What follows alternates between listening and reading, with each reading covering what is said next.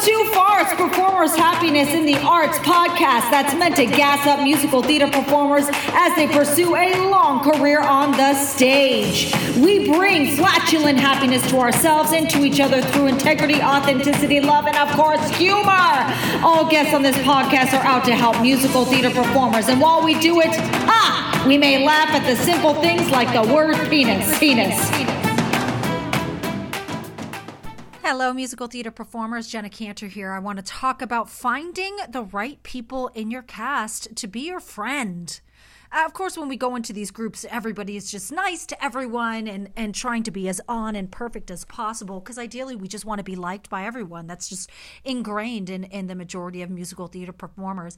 But here are ways to kind of pick out the people who are really right for you to spend a little more extra energy on and invest more time in to really have that relationship grow. I got some of these uh, ideas from a, from a Huffington Post called 10 sec- 11 secrets to choosing the right friends and then also i'm using some from my own experience as well. Uh, the first one that i would say is somebody the friend that this person you first are talking to it's it's more noting i just want you to note how much they're opening up about their personal lives with you and if you see them doing the same with other people or if you are actually a special one they're choosing. That is i think a, a very primary prerequisite when you're first seeing other ways that you fit you can fit for each other. But i think that's really huge because if it's commonplace for them to open up about their whole lives you know with you like verbal diarrhea like they do with everyone else then you're not special. So then if you are selected selecting them and you're actually doing something that's special, it, it's not even. It's then not even. Um, so definitely keep that in mind. Also, make sure that when you are talking with them, look at what your content is of the conversation. Are they spending more time speaking of others? Does it seem like they might also be speaking more negatively on other people? I think this is a huge red flag because if they're doing this with you all the time, then that means uh, on other people, they're you're why would you be the exception to the rule? Why would you suddenly be not be, you know, like you're going to be included in that. Are you okay with that? Uh, yeah. So, yes. Now I want to go to some other suggestions here from Huffington. So one they it's and I thought this is interesting. I don't know if I would put this so high on my list, but their number one was associate higher, meaning that somebody who ha- is further along in their life and has what you want so they can be a positive influence on you. I think that's great, but I, not all my friends necessarily meet that criteria criteria because they're living completely different lives. You never know where people's lives are going to go. So I'm, uh, I don't know. I, I think it's good to have, but uh, I, I don't know. I don't know if I would put that top of my list. Definitely values, you know, really to see where what things that they value, things that are important to them.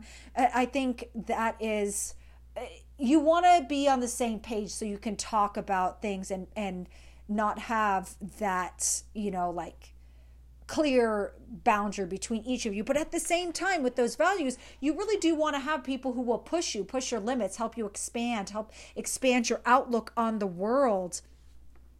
You want people with common goals. I think that's great. It doesn't have to be every aspect of their life is a common goal, but something, because that's going to be the thing that you enjoy doing together, the thing that you like talking about together. Otherwise, if you don't, then it's going to be harder and more strenuous to come up with the things to even freaking talk about at times, unless you're really good with that superficial talk. But I don't know about you, I like to go deep on, on things. So, next, choose friends who bring balance in areas where you are weaker. This is from Huffington Post. This actually goes with what I said earlier, where uh, make sure that they're always there. These are people that'll push you, get your brain to think differently, maybe with a different culture, a different background. It can be a, one example.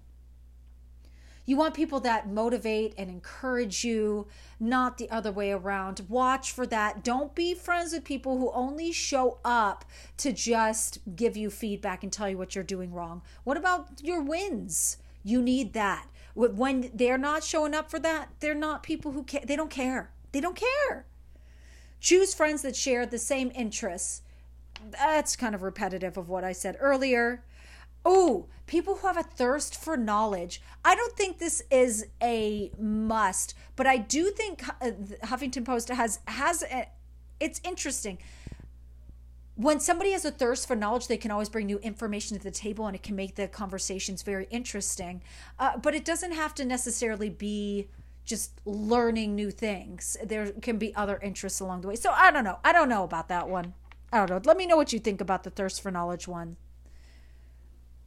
Let and then not only will the friendship be someone this is mine where you celebrate your successes but also where you're you want to celebrate their successes this you want to see that you honestly want to see them excel in life. Don't just think just about you. Do you honestly want to succeed that in life? And honestly i'm going to bounce off that to a little subsection where make sure the people you're friends with you want to hear what's going on. You don't get bored by them. You are truly enjoying their company. I know that sounds really basic but i did have that instance with this really nice human and i went and i spent time with her multiple times and then i finally stopped made a point to like i need to stop hanging out with her and it wasn't because there was anything wrong with her, but for some reason, when she spoke, I spaced out.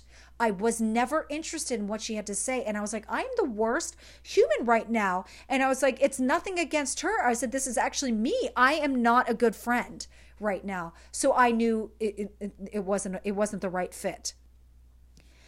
And uh, you want people who where they give what you expect to get and every friendship is a give and take. So, what I mean, what they mean by that, Huffington, but I'll, use a, uh, an example from how how to win friends and influence people.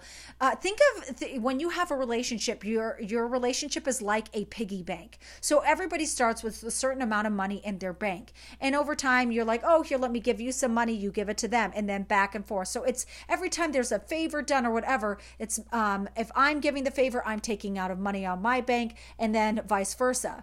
But pay attention, um, and this is goes both ways: your bank as well as your friend's bank. Who has the emptier bank? You need to make sure that it's very balanced out because at if you don't, then that other friend or you will get burnt out, and the friendship will come to an end. There is a definite give and take that needs to be established and happen. It doesn't need to be at the forefront, but it's just a way of to have consideration and respect in your relationship. I'm going into this because having friendship is is important for our mental health to have hugs, several hugs, a certain amount of hugs per day is a thing. It is actually a thing. So I wanted to go into this because I know it will help out uh, people. Just just keep this in the back of your mind when you're meeting new people cuz I think it's all about making real true friendships and I want you to excel in your career and really with that excel in your life. Live your happiest life and friendships are definitely